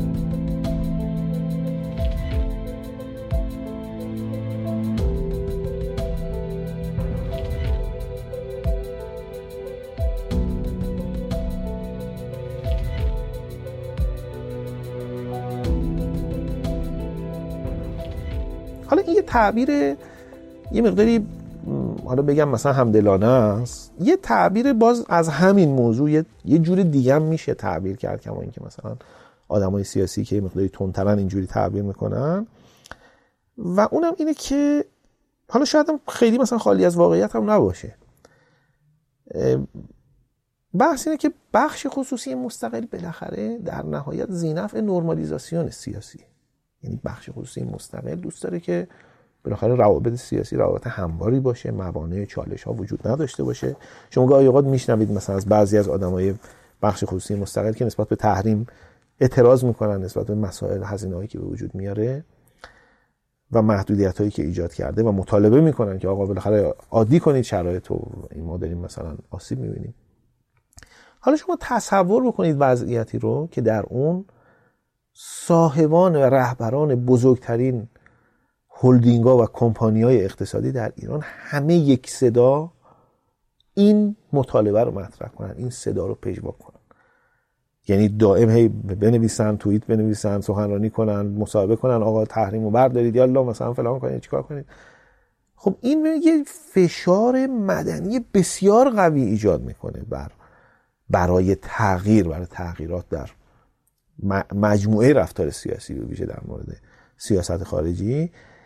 گویی اون تعبیری که گفتم مثلا یه ذره بدبینانه و مثلا مخالف طور و مخالف خانه اینه که میگه گویی انگار که نظام با تصدی کسب و کارها از کانال در حقیقت بخشای وابسته و به اصطلاح خصولتی انگار این نیروی بالقوه فشار مدنی رو خارج کرده و در واقع مهارش کرده عملا یعنی هم تولیده باشه انجام بشه حالا در یه سطحی به یه اندازه سرمایه‌گذاری بشه ولی تحت اون فشارهای در واقع جامعه مدنی هم قرار نگیرم که در حقیقت اون فشار بیاره برای من در در جهت اینکه تغییر رفتار کنم. مثلا فرض کنید شما حالتی رو که مثلا مدیران 60 مدیران ایران خودرو مثلا اینا همه بیان در واقع. خب این اینو نمیشه به سادگی جلوش ایستاد در مقابل این مطالبه می‌خواد خیلی صورتبندی جامعه شناختیش میشه که شما وقتی در اصل انباشته ثروت ایجاد می‌کنین در چارچوب شرکت ها هولدینگ ها و اعتلاف های اقتصادی اونا غیر از اینکه توییت می‌زنن و می‌نویسن و اینا اونا قادرن که بر سیاست اعمال قدرت کنن. می‌تونن تأمین مالی بکنن فرایندهای سیاسی رو می‌تونن از طریق لابی کردن از طریق حتی وابستگی دولت به مالیات بخش خصوصی. به این معنا وقتی شما میگین نظام سیاسی به یه نوعی حالا در یک نوع مثلا ناخداگاهش یا خیلی آگاهانه ولی مکتوب نشده مانع از این میشه که یک بخش خصوصی قدرتمند شکل بگیره. در اصل مانع از این میشه که فشار سیاسی ناشی از ثروت انباشته بخش خصوصی بر سیاستهاش اعمال بشه. یعنی مثلا مثل عجم اغلو رابینسون نگاه کنیم بگیم که دموکراتیزاسیون فرایند منازعه بین فرادستان و فرودستانه. خب فرادستان نمی‌خوان که یعنی فرادستان سیاسی اجازه بدن یک بخش خصوصی قدرتمندی شکل بگیره که بتونه وارد یک نوع بازی توازن بشه. حالا من این یعنی یه تعبیر شاید آمیانه تر بکنم در برابر تعبیر فنی شما. اینه که اگر ما مسئله اصلی نظام سیاسیمون رو امنیت و بقا بدونیم. یعنی اون شاید از اول انقلاب تا الان مسئله اینه که من در مقابل یک عده اپوزیسیون مجموعا که منو احاطه کردن حالا اپوزیسیون منظورم خیلی وسیع مثلا یعنی آمریکا اسرائیل مثلا همه اینا رو در بر مسئله من مسئله بقاس مسئله امنیت همه بودن همه. وقتی صورت مسئله من اینه خب خب امنیت حکومت در حاکمیت در برابر غیر حاکمیت تعریف میشه. یعنی من احساس ناامنی می‌کنم از غیر حاکمیت. حاکمیت احساس ناامنی می‌کنه از در واقع پریم خودش از از بیرون خودش. لذا هر قدر بتونم اون غیر حاکمیت رو کوچیکتر بکنم لذا به اون دغدغه امنیتی خودم پاسخ دادم. یعنی مسئله رو برای خودم کوچیکتر کردم مسئله رو ضعیفتر کردم. اون چیزی که باید بهش بپردازم برام کوچیکتر شده مسئله کمتر شد البته حالا این بحث یه بحث دیگه ای که در بلند مدت این روی کرد. اگر قصه این و اگه این فرضیه که من داستانی که ساختم درست باشه در بلند مدت خب این ساخت اقتصادی به دلیل ضعف هایی که داره در نهایت نمی‌تونیم بگیم که کارکرد امنیتی خوبی داره. ممکنه مقداری در کوتاه مدت کمک کننده باشه ولی در بلند مدت به هر حال به تضعیفی منتهی میشه و منجر میشه که اون تضعیف در نهایت مخاطرات امنیتی خودش رو همچنان پابرجا باقی می‌ذاره. چون شما یه جامعه دارید 85 میلیون آدمن اینها مطالبات واقعی دارن اینها ذهنشون معطوف به تحولاتی که در دنیا داره اتفاق میفته شما رو مقایسه می‌کنن و در نهایت شما همچنان در واقع زیر تیغ این مطالبه هستید و اون مسئله به نظر من امنیت رو به اشکال دیگری بروز و ظهور می‌کنه. به عبارتی سیستم داره سیستم سیاسی داره امنیت کوتاه مدت یا میان مدت رو معامله می‌کنه با از دست رفتن کارآمدی. یعنی به دست از به هزینه از دست رفتن کارآمدی. چون این سیستم خصولتی دولتی کما اینکه نشون داده هیچ وقت به اندازه یه بخش خصوصی واقعی در یک محیط با ثبات کارآمد نیست. و این انباشته ناکارآمدی در دراز مدت خودش به یک حفره و یک خلل امنیتی بزرگتری ممکنه منتهی بشه که من سالها پیش سال 94 اسمش گذاشتم فرسایش تمدنی. یعنی شما فرسوده میشین. چون ناکارآمدین تو تو انرژی تو حمل و نقل تو محیط زیست تو هر چیز دیگری. و این در دراز مدت خیلی خطر امنیتی بزرگتری ممکنه خلق بکنه. بله در واقع ما به نظر میاد تن به یه بدبستانی دادیم اینجا. یعنی نهار مجانی وجود نداره خلاصه. یه بدبستانیه که ما در ازای پایداری تولیدمون در, در مواجهه با این طوفان‌های سیاسی و امنیت بیشتر هم اقتصادی سیاسیمون در ازای به دست آوردن این در حقیقت کارایی و پویایی اقتصاد رو ازش تا حدی در واقع گذشتیم, گذشتیم صرف نظر کردیم در این بدبستانی که اینجا وجود داره. چون بالاخره گفتم این نهادها منطق کارمندی و منطق دولتی دارن. مدیران توش مستجرن. و خب در حالی که یه لازمه و یک شرط لازم قوی یعنی نه کافی ولی یک شرط لازم قوی برای کارایی بنگاه تولید برای پویایی گره خوردگی اون بنگاه اون صنعت با منافع آدمایی که دارن اونو اداره می‌کنن. حتی اگر به در واقع قرائت شما جامعه شناسا حتی گره خوردگی اون فعالیت اون آدم با سرنوشته یعنی هویتش با سرنوشت اون مجموعه گره خورده کمون که بعضیا میگن میگن اصلا بحث اقتصادی فقط نیست. خیلی جاها کنش هایی که اونا می‌کنن ما نمی‌تونیم از این جهت توضیح بدیم که طرف دنبال سود بیشتر مثلا می‌خواد بره بگیره بخوره مثلا بچرخه. اصلا بحث هویتی شده براش. یعنی سرنوشت اون شخص سرنوشت اون خانواده گره خورده با موفقیت اون بنگاه. طرف مثلا شما در و مثلا توی یادم میاد تو خاطرات نیازمند که می‌گفت مثلا خیامی اومد و می‌خواست یه مجموعه آموزشی در واقع راه اندازی کنه در ایران ناسیونالی های ایران خودروی اون موقع که در واقع وقتی شما نگاه می‌کنید می‌بینید هدفش توسعه و ارتقاء اون مجموعه است. یعنی یه جور هدف میگم هدفش این نیست که آدم حس می‌کنه که این آدم دنبال اینه که مثلا سود بیشتری کنه که بره بیشتر بخوره بچرخه نه می‌خواد این بنگاه واقعا موفق باشه. همون چیزی که شما بعضا توی مثلا رقابت بین فوتبالیست های بزرگ می‌بینید که اینا هیچ نیاز مالی دیگه تا صدها سال ندارن اصلا. ولی بحث اینه که اصلا اون هویتش اون به اون موفقیت گره خورده. اون نمی‌تونه ببازه. نباید ببازه که مثلا بحث مالی نیست. کاملا یه بحث در واقع اجتماعی جامعه شناسانه یعنی حالا به تعبیر نسیم نیکولاس طالب بگم یه پوست در بازی یا من میگم دستش زیر ساتور این هویت و پول و شکست نخوردن و شخصیت و همه اینا گره می‌خوره. و برای مدیر دولتی اینا معنا نداره.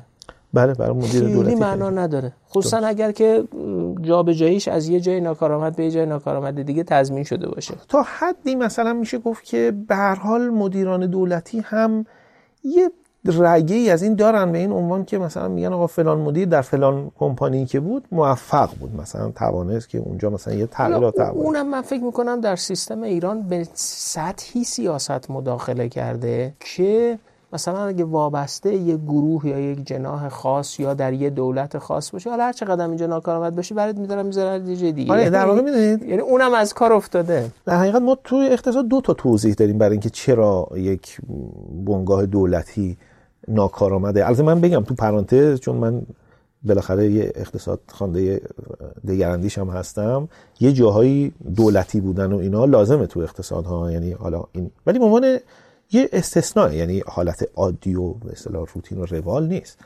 دو تا توضیحی که وجود داره یکی بحث اینه که همین بحث پوست دربازیه که حالا من میگم پوست دربازی فقط نباید تعبیر اقتصادی ازش کرد بلکه تعبیر هویتی و اجتماعی هم باید ازش داشت.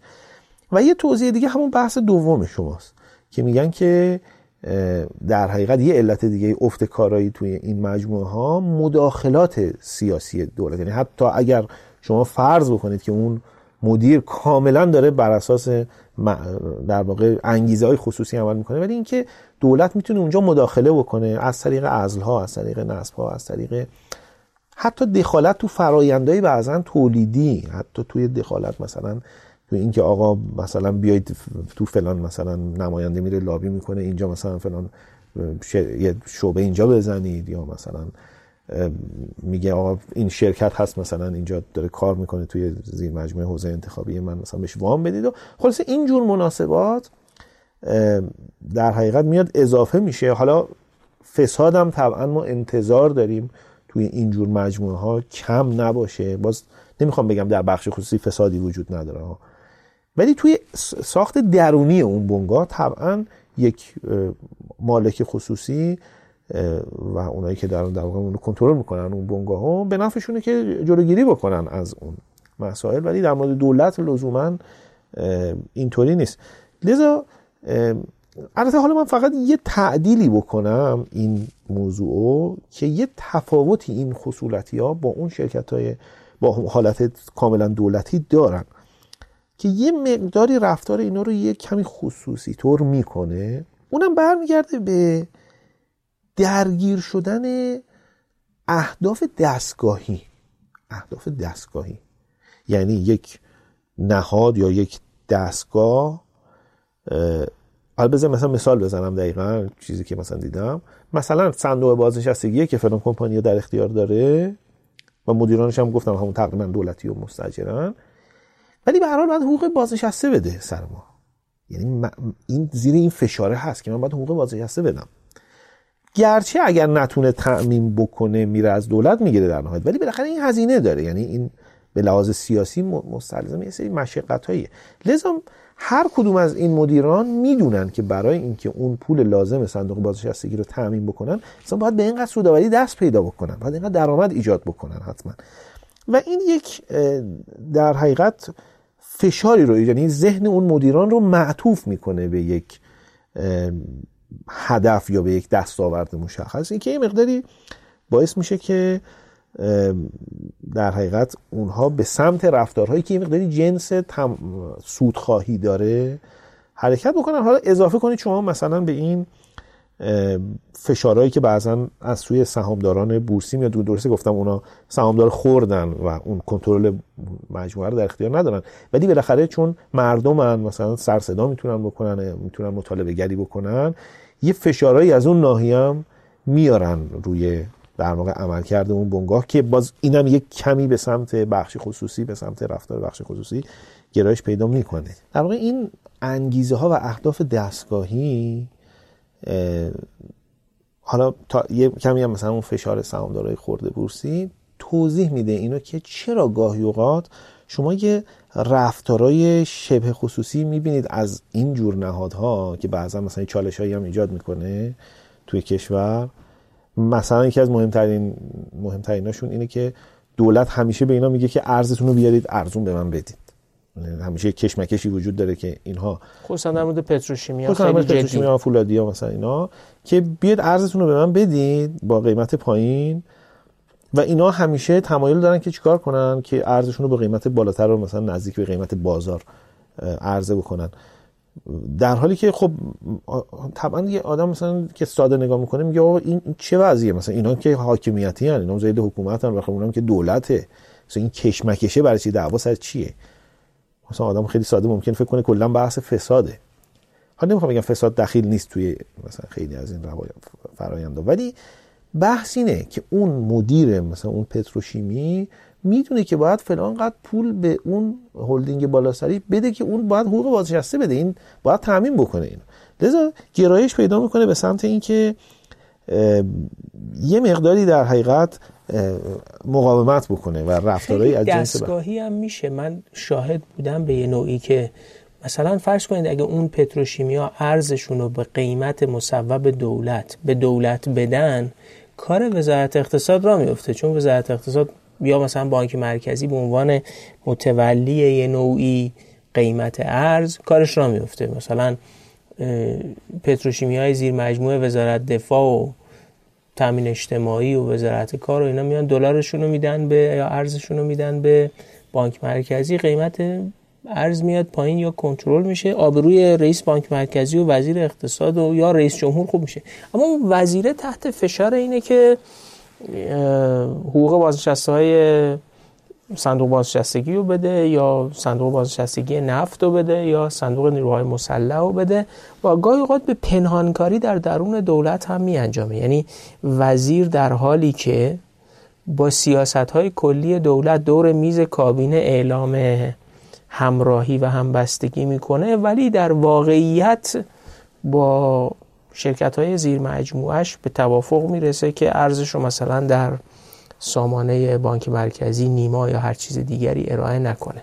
این در از این مدل به نوعی گسیختگی در درون سیاست اقتصادی دولت هم می انجامه بله یا به اصطلاح میشه گفت که یه مقداری انگار که یه مقداری مطالبات بخش خصوصی تو رو انتقال میده به اون بالا به مجموعه دولت و اون در واقع اون یک دستی و اون در حقیقت قلبه دولت رو تا حدی میشه گفت کم کرده. حالا نمی‌خوام با بخش خصوصی مستقل مقایسش کنم اما یعنی می‌خوام بگم که به حال کار کرده خصوصی سازی عملا در کشور ما حالا چه این که بگیم بر اساس اون روایتی که گفتم خصوصی سازی به معنی این این مدل خصوصی سازی یعنی قرار دادن در اختیار نهادهای خصوصی اصلا شکل دادن به این برساختن همچین مجموعه و طبقه ای چه اینکه بگیم اون روایت که به هر حال نظام سیاسی می‌خواد اثرات منفی و رخدادهای سیاسی رو کمینه بکنه و تولید کشور یه ثبات استواری پیدا کنه. چه اون روایت بدبینانه تر که گفتیم که در واقع می‌خواد جلوی اون فشارهای مدنی مطالبات رو برای تغییر بگیره منجر به یک در واقع یه تعادل یه تعادل جدیدی شده در اقتصاد ایران. این یک تعادلی رو شکل داده که بر اساس اون در عین حفظ مزایای مالکیت دولتی مزایای منظورم برای دولت از دید خود دولت از دید حاکمیت. در عین اینکه اون مزایای در واقع مدیریت دولتی تصدی دولت که کنترل در واقع تحت کنترل داشتن اون مجموعه است حفظ شده در این که اون مزایا رو داره. یه مقداری هم سعی کرده که انگیزه های خصوصی در جهت مثلا کاهش هزینه و افزایش سوداوری و اینها رو بتونه وارد بکنه توی فعالیت این شرکت ها و تا یه حدی هم مثلا توی این مسیر هم یه حرکت نسبی در حقیقت انجام بشه. این شده اون قالب و اون الگوی در حقیقت عمل کردی عملیات تولید در اقتصاد ما در اقتصاد ایران. حالا این اون در واقع روایت کلی بود که من داشتم از اینکه این فرا این واقعیت های سیاسی این موقعیت سیاسی این در حقیقت تکانه ها و تلاطم های سیاسی واکنشی رو در نظام سیاسی ما در نظام سیاست گذاری ما به وجود آورد که این شکل و شمایل از ساختار تولید و تصدی و مدیریت فرایند تولید رو بنیان بگذاره که بتونه به, به زعم در واقع خودش به یک تعادل و به یک توازنی برسه که هم تا یه حدی از نیاز به رشد و سرمایه گذاری توسعه رو تامین می‌کنه. هم اینکه یک ساخت اقتصادی رو نسازه که با اون مسیر کلی سیاسی خودش در تعارض و در تنافی باشه و در حقیقت مانعی براش ایجاد می‌کنه. یک سرفصل دیگه موضوع دیگه هم وجود داره در بحث اثرپذیری اقتصاد از سیاست که حالا من دیگه وارد اون نمیشم. یعنی اون مثلا اون نکته مطلب اصلی که می‌خواستم بگم این نیست. ولی اونم در جای خودش موضوع مهمیه و اون هم برمیگرده به بگیم هزینه های رفاهیه که از ناحیه ناپایداری و عدم ثبات سیاسی تحمیل میشه به سیستم. به این معنی که مثلا خیلی ساده بخوام بگم یعنی نظام سیاسی که احساس استقرار نمی‌کنه احساس پابرجایی نمی‌کنه خودشو در برابر تهدید می‌بینه خودشو در برابر ناامنی می‌بینه در برابر اپوزیسیون ها می‌بینه. خیلی جاها در برابر بسیاری از مطالبات توان نگفتن نداره. یعنی ناچار از باج دادنه. و خیلی گروه ها اینو می‌فهمن که می‌تونن در حقیقت با یه سری تهدیدها از این مجموعه باج بگیرن و اونم ناچاره که بده اینو. تو این دو طرف هست دیگه. یعنی یه عده تهدید می‌کنن و باج می‌گیرن. یه عده همراه میشن با نظام سیاسی و به دغدغه هاش تن میدن و به تداومش کمک می‌کنن. اونا هم باج می‌گیرن. یعنی بله. دو طرفه این باج رخ میده. آره حالا من بیشتر اینجا منظورم در نسبت حاکمیت سیاسی باز با غیر حاکمیت. یعنی اونجایی که در واقع دولت مثلا با اصناف با گروه های مختلف حتی با مردم عادی حتی روبروه. مثلا یه مثال خیلی بارزش انواع و اقسام معافیت ها و امتیازهای مربوط به بازنشستگیه. که دولت هر جا به هر گروهی به هر چیزی رسیده گفته خب اینا رو از فلان معاف کنید خب اینا رو سهم بیمهشون اینقدر کم بکنید خب اینا مثلا اینقدر زودتر بازنشسته بشن 20 ساله بازنشست کنید اونا رو 25 آره. ساله بازنشست کنید سن بازنشستگی مثلا الان میانگین تو اروپا بالای 62 3 سال مثلا بازنشستگی یا در ژاپن اینجا مثلا بعضی وقت آدم 50 ساله رو می‌بینیم بازنشسته شده, شده. بله. یا مثلا حالا حساستر این بحث ولی به نظر من مثلا قیمت گذاری سوخت مثلا قیمت گذاری بنزین گازوئیل اینام یه جنسی از همین قضیه. یعنی دولت جرأت نمی‌کنه. توی اون ساخت سیاسی بهش اجازه نمیده. از حیث استقرار و پایداری سیاسی در موقعیتی خودش رو احساس نمی‌کنه که بتونه لاقل یه مقداری مثلا از این حتی دو بچیه دیگه. یعنی هم به لحاظ استقرار و امنیت سیاسی این مشکل رو داره هم اون ناکارآمدی ناشی از این وضعیت که بهش اشاره کردیم دستش رو برای بدبستان با مردم خالی می‌کنه. یعنی اگه شما یه دولت خیلی کارآمدی باشی رشد اقتصادی 6 درصدی 7 درصدی 8 درصدی با مدت 15 سال 20 سال مداوم داشته باشی صادراتت گسترش پیدا کرده باشه اینا دستت برای بدبستان با مردم غیر از اون استقرار سیاسی بازه. دقیقا درسته. گرچه من یه مقداری بین اینا همسویی می‌بینم دیگه. یعنی اون چون ببینیم ما عمل کرده اقتصادیمون تقریبا به میزان زیادی تابع اون وضعیت و موقعیت و مناسبات سیاسی ماست تا حد زیادی. یعنی باز مثلا اگه ده سال اخیری افت جدی در عمل کرده اقتصادی می‌بینیم اینو نمی‌تونیم مثلا از قضیه تحریم ها جدا بکنیم. توجه می‌کنه ارزم چیه؟ یعنی این در واقع تنگناهای سیاسی که وارد میشه معیشت مردم رو هم تحت فشار قرار میده و خود این در عین حال اون بیثباتی و عدم مستحکم بودن نظام سیاسی رو مقداری تقویت می‌کنه و این بله منجر میشه به اینکه در حقیقت دولت نمی‌تواند کارهایی بکند که این کارها مثلا احیانا یه دردی داره یه مشکلی در حقیقت می‌تونه برای مثلا خیلی از گروه ها خیلی از اصناف طبقات ایجاد بکنه. خب این اون در واقع بحثی بود که من داشتم که اگه بخوام خلاصش بکنم در حقیقت چیزی که گفتم اینه که اقتصاد ما از امر سیاسی بسیار تاثیر میپذیره و بسیار مقید شده. نه فقط متغیرهای اقتصادی بلکه اساسا ساخت اقتصادی ما ساختار اقتصادی ما به ویژه از جمله در عملیات تولید تحت تاثیر عامل سیاست قرار گرفته.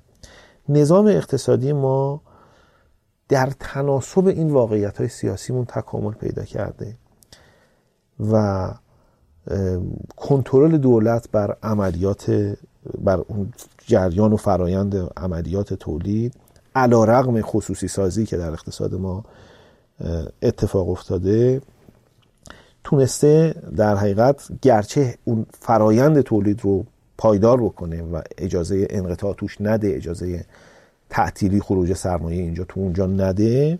یعنی یه مقداری تولید رو استوارتر کرده ولی در این حال این رو به قیمت کاهش بهرهوری و کاهش پویایی در اون بخش اصلی اقتصاد به دست آورده. تصور این که مثلا این بخش های خصولتی و اینها اینکه مثلا ایوایی اشتباهی شد در یه تاریخی مثلا خصوصی سازی ما به انحراف رفت. مثلا حالا بیایم درستش کنیم تاثیر این تصور با این روایتی که من گفتم یه تصور خیلی خامیه. در حقیقت این ساخت اقتصادی متناسب کاملا با ساخت سیاسی ما.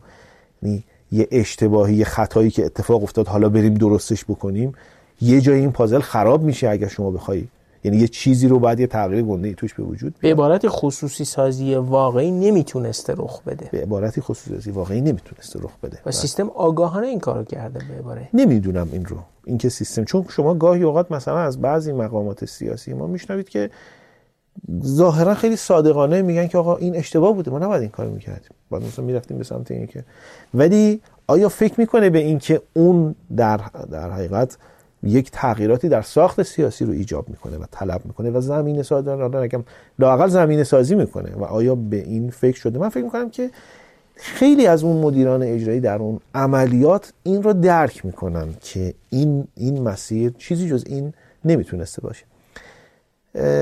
من خیال می‌کنم که بالا یه ذره اقتصادی ترش کنم. بعضی از مسائل اقتصادی ما مثلا مثل تورم مزمن ما نمیگم تورم 40 50 درصد الان تورم مزمن میانگینی که می‌دونید در ایران تورم بالایی اون. میانگین 20 25 درصد. میانگین 20 درصدی که ما در تورم داریم که خب جزء چیزای بالای دنیاست. یا مثلا رشد نقدینگی ما کسری بودجه زیاد ما گرچه کسری بودجه حالا من بحثی دارم که یعنی من که تو ادبیات اقتصادی است که کسری بودجه حالت طبیعیه ولی نه این کسری بودجه ساختاری که ما الان داریم این جنسش فرق می‌کنه با اون کسری بودجه که میگن. ببینید اینها به نظر من مکانیزمایی برای تخلیه و تعدیل اون مسائلی که اون پشت وجود داره. و اینا برایند این ساختاره. و اگر شما بخواید بگید که من میام با سیاست های اقتصادی جلوی اینها رو می‌گیرم اولا که به احتمال زیاد موفق نخواهید شد یعنی کاملا پس می‌زنه اون واقعیت ها شما رو و اگر هم علی ظاهر موفقیت هایی به دست بیارید اون موفقیت ها به هزینه های گذافی به دست میاد. یعنی حتما یه جای دیگه داره مثلا اگه من یه مثال بزنم حالا یه ذره اقتصادی تر میشه. مثلا تلاشی که ما گاهی اوقات می‌کنیم برای کنترل نقدینگی در اقتصاد ایران مثل مثلا یک سال اخیر که واقعا دولت خیلی سفت در بانک مرکزی سعی کرده این کار رو بکنه. وقتی شما نگاه می‌کنید حالا یه مقداری نقدینگی هم کاهش داده. گرچه مثلا خیلی هم نه. که میگم باز می‌خوره به کف اون واقعیت ها اصلا یعنی کار نمی‌کنه. این این رویکرد اصلا نتیجه نمیده. ولی شما اثری که می‌ذاره روی اقتصاد چیه؟ دولت بانگاه های دولتی وابسته های دولت بعضا وابسته های بانک ها اونا همه اون سهمی ها رو برمیدارن. بخش های خصوصی در واقع مستقل اونایی که بزرگ نیستن زینفوز نیستن دسترسی ندارن اون ممنوعیت ها اون محدودیت ها می‌رسه به اونا می‌خوره به اونا. یعنی شما می‌بینید باز یه بدبستانی شده. دولت اومده به جای بخش خصوصی قرار گرفته که حالا توی اقتصاد یعنی منابع بانک ها دیگه حالا کانالیزه شده به بنگاه های مربوط به خودشون یا به بنگاه هایی که به هر حال نوعی اطمینان وجود داره که یا برمیگردونن یا خارج نمی‌کنن یا به هر حال یه نوع شما فکر می‌کنم بهش میگید کانکتد لندینگ ها؟ بله وامدهی مرتبط. گرچه خیلی بعضی وقتا به اینکه برمیگردونن و اینا چیز نداره ها؟ یعنی مثلا خیلی وابستگی به اون نداره. فقط چون خودیه بهش. آره چون خودیه چون بالاخره اصلا من آدم اونم هستم. یعنی اون منو گذاشتی. یعنی در, در نهایت اینم سبب شده که بخش خصوصی واقعی تضعیف بشه که او دسترسیش به وام های بانکی جالبه چند روز پیش با بخش خصوصی واقعی صحبت می‌کردم. ما هر سال به واسطه حسابایی که داشتیم از یکی از بانک ها برای کارکنانمون وامای کوچیک می‌گرفتیم. حالا به عنوان تشویقی هر چیزی. میگو امسال بانک ها دیگه به ما گفتن اینو نمیدیم. یعنی یعنی حتی در حد اینکه به کارکنان وامای مثلا 5 میلیون 100 بله، بله. میلیون ها اینو دیگه بسیار محدود شده و اصلا عملا دیگه تسهیلات بانکی اصلا غیر قابل دسترسی الان در ایران. می‌خوام بگم ببینید ما وقتی میشینیم صفر میگیم ما میریم جلوی رشد نقدینگی رو می‌گیریم. ولی این پشت این قضیه رو نمی‌بینیم که با این حلقه آخر یک زنجیره است. ببینید ما هم من همیشه این قرو به اقتصاددانا به دوستان خودمون می‌زنم که شما نوعا متوجه نیستید توصیه هاتون با این ساخت و این بافتار هم خانی نداره. یعنی حرفایی که می‌زنید متناسب با یک زمین صافه متناسب با یه اقتصادیه که در درگیر با این مسائل به این شکل و تا این سطح نیست. مثلا توصیه مثل خصوصی خب این خصوصی به چی شد مثلا؟ چی در اومد ازش؟ چه شکلی شد؟ بذار تا اینجا رو یه جنبندی بکنیم گزاره های تو رو. برای جمهوری اسلامی استکبار ستیزی یا درگیری با جهان غرب هویتی شده یا به نوعی یا حالا دو تا روایت هم وجود داره. روایت اینه که اونا با ما درگیرن یا ما با اونا درگیریم. یعنی خروجی آخرش فرقی نمی‌کنه. این به هویت سیستم گره خورده. این غرب ستیزی یا حالا تنش ژئوپلیتیک با غرب یا به هر حتی غرب دیگه رسیده به منطقه هم با کشورهای منطقه هم هست. تولید ناامنی می‌کنه. این ناامنی همواره چشمانداز سرمایه گذاری و تولید صنعتی بزرگ مقیاس رو که لازمش نوعی سکون و آرامش هست رو تیره می‌کنه. همواره سیستم نگران فرار سرمایه است و فرار نگران کلپس تولید هم هست. یعنی اگر این شرکت فولاد مال بخش خصوصی باشه شاید تصمیم بگیره بخوابوندش چون چشمانداز تیره شده. بنابراین با نوعی میشه اسمشو گذاشت غریزه بقا. سیستم یواش یواش تصمیم گرفته تولید صنعتی بزرگ مقیاس مؤثرش رو ببره به خودی ها حالا اون خودی خودی منظور حالا الزاما خودی جناهی هم ممکنه در اول نبوده ولی خودی خودم می‌تونم روش کنترل کنم که البته به تدریج می‌تونه به یک خودی جناهی هم تبدیل بشه یا سازمان های حاکمیتی. این فرایند واگذار کردن اقتصاد به خودی ها به هزینه ناکارآمدی در اقتصاد و پایین اومدن بهرهوری و افزایش فساد اینها صورت می‌گیره. و ضمن اون شما معتقدی که گویی ناخودآگاه یا حتی آگاهانه قدرت گرفتن بخش خصوصی کنترل میشه تا یک نوع تنش سیاسی یا یک نوع فشار سیاسی بر سیستم برای نرمالیزاسیون رابطه با جهان هم شکل نگیره. و این اون ساخت در اصل اجتماعی سیاسی اقتصادیه که خروجیش رو ما تو مثلا جهش نرخ ارز تو تورم ماندگار 20-25 درصد تو خلق نقدینگی فکر می‌کنم حدودای متوسط 24 تا 27 درصد در اقتصاد مشاهده می‌کنیم و شما میگی این بستر واقعی اقتصاد ایرانه. و اگه به زبان من بگیم میگیم که اون ساختی که ساخت اجتماعی که تکرار و تداوم خطا رو علا رقم تعویز دولت ها علا رقم تعویز وزیر اقتصاد ها علا رقم تعویز رئیس بانک مرکزی ها و علا رقم شعارهای متفاوت.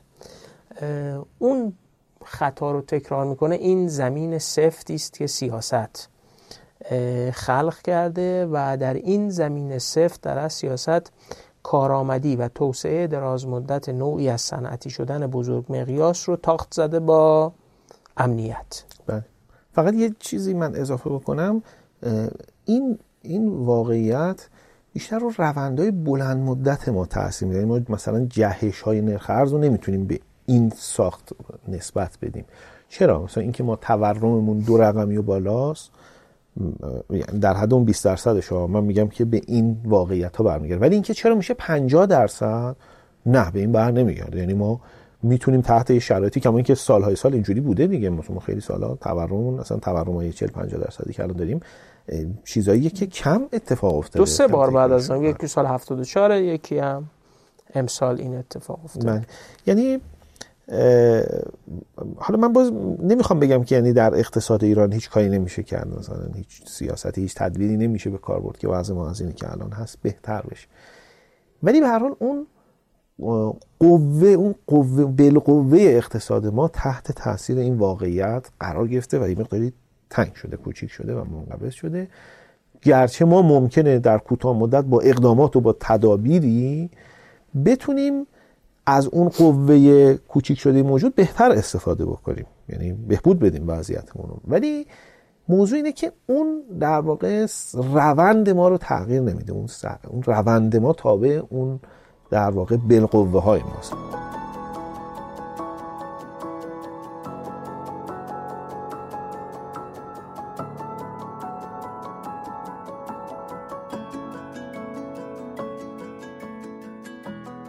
اولین قسمت گفتگوی من و حسین درودیان به این گذشت که او کلان تصویر خودش از در هم بافته اقتصاد سیاست و جامعه ایران رو بر بستری که سیاست و سیاست خارجی در ایران ساخته ارائه کنه. همونطور که شنیدید من جنبندی خودم از تصویری رو که درودیان ارائه کرد در همون زمان گفتگو با خودش در میون گذاشتم و الان قصد ندارم چیزی به اون اضافه کنم.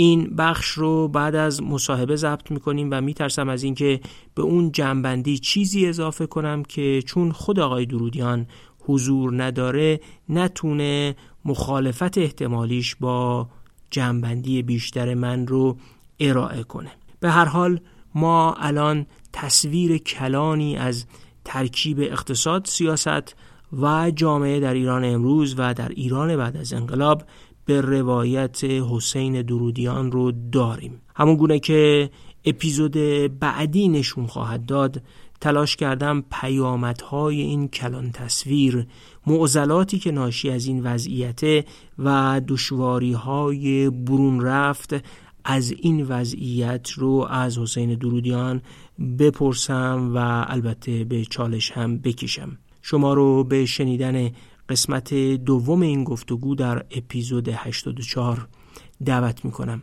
با ما باشید.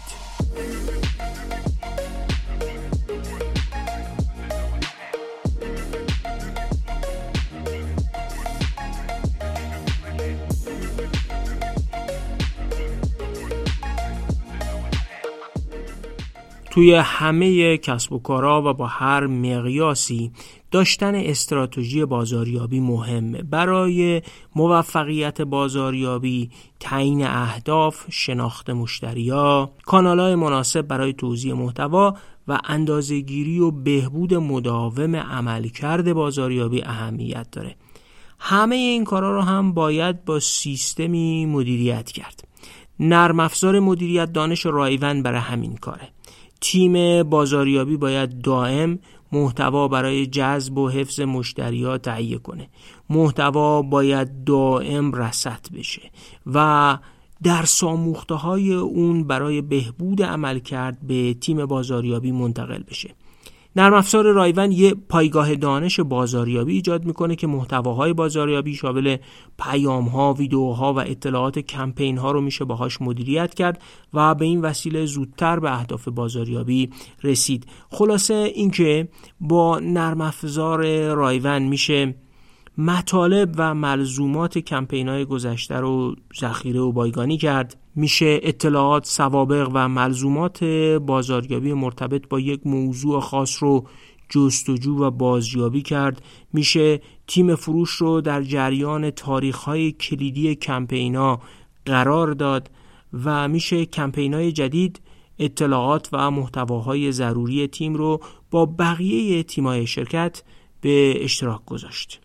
نرم افزار مدیریت دانش رایون راهکارهایی هم برای دپارتمان های فناوری اطلاعات، منابع انسانی و مدیریت پروژه ارائه میده که برای آشنا شدن با اونا می‌تونین به سایت سازنده این نرم افزار یعنی شرکت اینوتکس ایران که در توضیحات کست باکس، تلگرام و شنوتو قرار دادیم مراجعه کنید.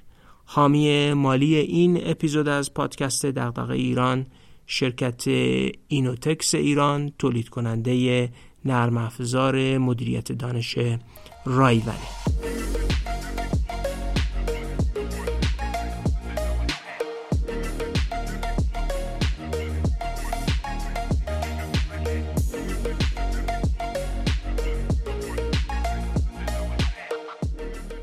خیلی ممنون که این اپیزود رو با ما همراه بودید. امیدوارم این گفتگو ابعادی از ساخت اجتماعی اقتصادی سیاسی ایران بعد از انقلاب رو مشخص کرده باشه و کلیدهایی برای تحلیل ساختاری و تحلیل فراتر از رخدادهای روزمره یا گفته های سیاستمدارا و بروکراتا به دست بده. ممنون از حسین درودیان که در این گفتگو همراه ما شد. ممنون از شرکت اینوتکس ایران که در این اپیزود و البته سه اپیزود قبلی حامی مالی پادکست دغدغه ایران بودن. سپاسگزار شما هم هستیم که همه جوره از تبلیغ کردن پادکست و توصیه به دیگران برای شنیدن تا حمایت مالی از طریق حامی باش و شماره کارت و حساب پیپال از ما حمایت می کنید و همراهیتون رو دریق نمی کنید فقط یه نکته این که همکاران صفحه برگ برگ برای ارسال هدیه کتاب عزیزانی که برنده کتاب راه باریک آزادی شده بودن به شماره تلفنشون نیاز دارن. آقایان علی مختار، عبدالله اسکری و مصطفی امامی زیندانلو علا رقم این که براشون هم ایمیل زدیم و ازشون شماره تلفن خواستیم هنوز برای ما شمارهشون رو ننوشتن. لطف می‌کنن اگر شماره تلفن رو از طریق ایمیل اطلاع بدن تا صفحه تخصصی برگ برگ برای معرفی کتاب کتاباشون رو براشون ارسال بکنن. واقعا خوشحالیم که با ما همراهید و با هم به ایران عزیز و مشکلاتش فکر می‌کنیم. تا اپیزود 84 خداحافظ.